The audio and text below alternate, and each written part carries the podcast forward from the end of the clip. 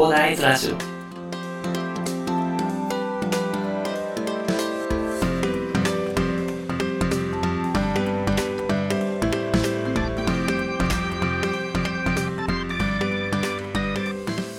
はい、おはようございます。こんにちは、こんばんは、広大です。この番組ではですね、一級建築士、ブロガー、ポッドキャスター、セールスデザイナーの私がですね、サラリーマンの方が楽しく生きるために役立つ情報をお話しさせていただいております。いつも聞いていただきありがとうございます。さて、本日はですね、リノベーション質疑回答ということでね、ヒマラヤ祭りの方でね、あの、大丈お金さんからですね、ありがたいことにリノベーションについてね、ちょっと質問をいただいてたので、まあ早速ね、こちら回答させていただこうかなと。というかまあ私の考えみたいな感じになっちゃうんですけど、まあお話しさせていただこうかなと思うんですけど、二つあるんでね、とりあえず一つ目の方を先に今週はお話しさせていただこうかなと思います。読み上げますね。えー今はボロ戸建てをリノベするのが流行っていますが、手っ取り早く儲かるのは一棟建てを建築して賃貸だと思っています。一級建築士だとかなり強化あるかなと思います。そのあたりのお話も聞きたいですね。ということで、あの、コメントをいただいてるんですけれども、新築か多分リノベかっていうお話になってくるんじゃないかなと思っているんですけれども、正直言うとですね、こちら、投資という話で、まあ行くとね、正直どっちにもメリット、デメリットっていうのはあるんですよね、どっちにも。正直言いますと。なので、どちらかがいいかっていうのは、あの、一概には言えないというか、そもそもあの、不動産のその価格設定としてですね、まあ、どっちにも同じような利益というか、まあ、メリットがあってデメリットがあってですね、どっちにしても同じようなね、お金が必要になったりとか、まあ、そこら辺の利益が得られるとかっていう、ま市場原理が働いてるので、同じような値段には最終的にはなるんですけど、まあ、どちらもメリット、デメリットがあるということなので、まあ、それぞれね、あのメリット、デメリットを把握していただいて、まあ、選んでいただくのがいいんじゃないかなと、私は思いますね。で、まあ、それぞれのメリット、デメリットをお話しさせていただくとですね、まず、中古とかボロ戸建てのリノベですね。ボロ戸建てというか多分中古物件っていう話だと思うんですけどね。まず、リノベの方はですね、あの、古くて人気があまりないっていうのは、やっぱりあるんですよね。どうしてもあの外観をいじるのも限界があったり、なんかまあ表示上ね、築何年っていうのは取れないので、結構あの、スーモとかを見てみると、築30年以内とかね、築20年以内とか選べるようになってるので、まずそこで弾かれてしまったりする可能性もあったりするので、まあそこら辺でね、あんまり人気が獲得できないというところがまず一点あります。私なんかはね、特に気にしないので、あの別にいいんですけどあの結構ね、古いところとかも探したりはするんですけども、まあ結構ね、日本人の気質としてね、結構新築の方をね、やっぱり探す、やっぱり新しめの方が気持ちいいみたいな話があったりするので、まあ、それがリノベしてるか、リノベしてないかとか関係なくね、それで探しちゃうっていうなんか日本人のその脳があるので、まあちょっと、なかなかそこで日本では厳しいかなっていうところがありますね。あと、水回りなどをね、リノベしとかないと後で大変っていうこともありますね、リノベ物件は。やっぱりそのリノベーションだとね、やっぱりもう配管とかはもう、築20年、やっぱり配管自体の寿命がね、20年とかでもう取り替え時期だったりするのでね、まあそこら辺がちゃんとできてないと、まあなんかリノベされてたとしても、なんか水が漏れてね、床下でね、あの水が溜まっちゃって、で、フローリング腐っちゃって、なんかそれ、まあ保険とか入ってればね、それで変えられるかもしれないけど、まあちょっとね、もし貸し出してたりなんかしたら、もうその人に一回ちょっと出てもらったりしないと工事できないみたいな話もあったりするのでね、まあそこら辺で大変になっちゃったりするので、結構大変な目に遭うというところもあります。あと、身体新基準以前だとね、建物性能が担保されていない可能性も高いというところで、っていうのは、まあ、身体新基準が1981年、昭和56年の6月1日に施行されているので、まあ、それ以前に確認済みが取られちゃってると、やっぱりちょっとね、まあ、身体新基準に適合してないという話もあったりするので、確認済みが取れて、取られてない物件とかね、もう最悪なのでね、まあ、そういうのは避けていただきたいなっていうところがありますね。まあそのちゃんと性能が確保されてね、メンテナンスされた住宅とかなら、まあ100年とか持つはずなんですよね。やっぱり身体新基準以降でちゃんと耐震性も確保されてて、性能が担保されてれば100年以上はも、100年とかはね、まあ普通に持つはずなので、海外とかではですね、まあ築120年とかのその住宅も売買されるなんてことも普通にあるんですよね。まあそういったところでね、まあいろいろデメリットとか、まああるんですけど、ちゃんとメンテナンスしていればね、まあ100年はもうとか持つというところもありますし、で、そこで初期投資コストが抑えられるっていうこともあるんですよね、やっぱり。まあ、ご存知だと思うんですけど、中古物件安いというところであるんですけど、まあ、これっていうのが、まあ、中古物件は、あの、中古物件っていうか、新築の建物自体がですね、あの10年後とかに、10年後でそもそも4割、3割から4割建物の価値が減少して、30年後にはですね、だいたい3割ぐらいの建物の価値になっちゃってるっていうところが、まあ、日本の市場でね、なんかびっくりするぐらいの値下がりがあるんですけど、まあそこでね、かなり今はコストが抑えられるっていう現状があるので、まあそういう面ではね、なかなか魅力的なところでもあるんですよね。初期コストを抑えて、で、価格の下落も結構そこで30年後には緩やかに、30年後からですね、まあ、緩やかな減少に転じるので、まあ、なかなか建物の価値もね、まあ、下がりにくいというメリットとかもあるんですよね。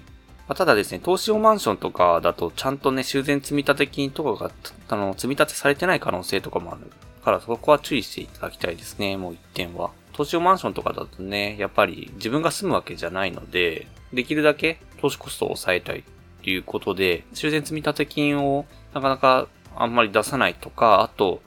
管理組合とかね、ちゃんと機能してなくて、で、それで管理会社の方から、ま、提示された、なんかめちゃくちゃ安い積立金でとりあえず積み積み立てといて、で、なんか結局足りないみたいな話にもなったりする可能性があるのでね。まあそこら辺はちょっと注意いただきたいですね。で、新築の話になりますと、まあやっぱりあの新しいのが人気だったり、その日本人はすごい新しいのがね、あの好きなのでね、まあそこら辺で人気が獲得できて、まあ最初のうちはまあ結構ね、人気が出ると。まあ、結局ね、まあ20年とかだったら同じなんですけどね、中古マンションと中古物件とかね。そしたら、やっぱり新築の方は、ね、最初の方はかなり人気で、空室っていうのは、まああるところもあるんですけど、まあかなり可能性が低いというところがありますね。あとまあ、もちろん新品なのでね、しばらくは問題なく運用できますと。まあ、こちらも同じように、築20年経ったら結局取り替えなきゃいけないのでね、まあそこら辺をどう考えるかって話もあるんですけど、まああと、現代の技術によってね、かなりレベルの高い建築が出来上がるっていうところもあるんですよね。あの特にハウスメーカーとかのね、あの大手企業はね、なんか地震100回耐える実験とかね、まあ現実的に、まあこれぐらいやっときゃいいだろうみたいな感じの結構実験とかもいろいろやってて、その建築基準法っていうなんかまあ最低限の基準を定めた法律よりもね、はるかにね、いい性能で設計されてたりするのでね、そこは結構、まあ魅力的なところでもあるかなっていうところですね。あとまあ、新築だと初期投資コストがまあ先ほど中古に比べてね、やっぱりどうしても高くなっちゃうので、回収できるかっていうのがやや疑問があるっていうところがありますね、私の方は。特にその物件価値の下落っていうのが、あの、日本では凄まじくてですね、まあ、さっき言った通り10年後には3割から4割減少してしまうと。なんか資産に余裕がある人だったらまあ、まだいいかなと思うんですけど、その35年ローンとか組むと、ま、正直お勧めしないですよね、そこらへん、ローン組むのは。そのローン残高が、その物件価値を上回ってですね、もし物件をね、あの、売り払ったとしても借金が残ってしまうなんてこともなりかねないので、まあ、正直そこら辺をどう考えるか。まあ、駅地下のね、物件価格の下落が少ないところを選べば、まあなんとかなるかもしれないんですけど、基本的に一応平均取って計算した結果こんな感じなのでね、まああんまりね、35年ローン組まなきゃできないっていう話であるんであれば、ちょっと私はあまりお勧めできないかなと思ってます。ちょっとちらって言ったんですけど、結局ね、どちら、新築とか中古物件どちらもね、立地が大切なんですよね、やっぱり。立地ですね。その昔は駅まで徒歩10分圏内っていうのが、まあ、かなり価値があるっていうところだったんですけど、まあ、現在は7分ですね。現在は7分以内じゃないとなんか、ほとんどは、はね、弾かれちゃう。検索で弾かれちゃうみたいな話もあるので、で、しかもこの流れっていうのはさらに加速していることっていうのが考えられるんですよね。もう車離れとかもね、加速しててね、まあ、とりあえず電車で移動できるところっていうところでね、もう駅直結ぐらいのね、あの勢いでね、もうなんか加速してるので、まあそこら辺の立地っていうのは、やっぱり気にしていただきたいというより多分今後もですね、ほとんどの割合を占めてくるっていうところがあるんですね。まあテレワークの普及があるとかいう話もあるんですけど、結局移動はしなきゃいけないんですよね。人ってやっぱりね、家にずっといるわけにもいかないので、で、車離れで駅地下の需要がさらに増しててっていう話もあるので、まあ、結局ね、駅地下っていうのは、これからもね、結局需要が高まっていくというところがあると思います。でそしてね、その首都圏はですね、価格が上昇して、地方の価格が下落してるっていう実態もあるんですよね、結構ね。あの、今、バブル並みにね、あの、まあ、価格が高騰してるというお話もあったりするんですけど、結局、それって首都圏の方で、正直地方の価格っていうのは、まあ、そこまでかなというふうに私は見てますね。で、今後は、地方のね、建物の物件価格っていうのは多分下落していくっていう風な形も、まあ実際今もが下落してるところも結構あるところがあって、私が尊敬させていただいている長島治さんによるとですね、その地方の物件価格の下落が進んでいくという話もあったりしましたね。そのどんどん管理ができなくなっていくんですよね。なんかやっぱり人口減少で、で、地方に住む人がいなくなって、ただなんか物件もあると。で、相続とかするしかないみたいな感じでね。で、相続してしまったけど、結局住まないし、で、ただもうなんか放置していると草ぼうぼうだし、みたいな感じで、でも、ほぼね、その、ただでも住んでくださいみたいな話になってくる可能性もあるという話もあったんですよね。もうそれを管理してくれればもういいですみたいな感じで、なる可能性もあったり、なかったりっていう話もあるので、まあなんかね、そう考えると、首都圏で、やっぱり駅地下っていうところだったら、まあ投資用としてね、まあ新築とかでも考えてもいいかなと思うんですけど、まあ正直ですね、私、個人としてはですね、中古物件の価格の下落がほぼ止まっている、ちゃんと管理された、で、新体新規住以降の、ま、築30年ぐらいの物件を、まあ、リノベーション。ちゃんと配管とかね、水回りとかもリノベーションして、ま、貸し出すっていうのが、今後はいいんじゃないかなと私は思ってますね。個人としてはですね。そうですね。かなり駅近でっていうところで、見せ方とかね、今後の時代の流れっていうのも結構見極めないといけないと思うんですけど、正直今から私としてはですね、新築を買って、まあ、駅近、タワマンの駅直結の物件買えるんだったらまだいいと思うんですけど、それ以外はちょっと怖いかなっていうふうに私は見てるっていうところでございます。そうですね。まあちょっと難しい、だいぶ難しいと思いますんでね。ただ、他の地方とかでもですね、かなり利回りがいい物件とかだったらね、すぐ回収できたりとかっていう話もあるんでね、ここら辺はね、やっぱり投資判断っていうことになるのでね、まあ見極めていただいて、ちゃんと回収できるかとかね、まあ、最低限ちょっと駅近かどうかっていうのを確認しておいていただきたいんですけどね。まあそこら辺でね、ちゃんと回収できるかっていうのは、やっぱ投資家目線でちょっと判断いただく必要はあるかなとは思うんですけど、まあちょっと私の考えとしてはちょっと取り留めのない話になってしまったんですが、こんな感じですね。ちょっと分かりにくい部分はあったかなと思うんですけどね。さらに気になることとかあればね、あの、ご質問いただければ、ちょっとまたね、詳しく調べたりとかしてね、回答させていただきますので、またコメントとかいただければと思います。では今回はですね、中古物件をリノベするのが流行っているが、手っ取り早く儲かるのは一棟建てを建築して賃貸だと思っていると。で、有権者というのがあるかなと思ってて、そのあたりの話も聞きたいっていうことでね、お話しさせていただきましたな。なかなかね、難しいところではあるんですよね。やっぱり投資判断としてね、結構いろんな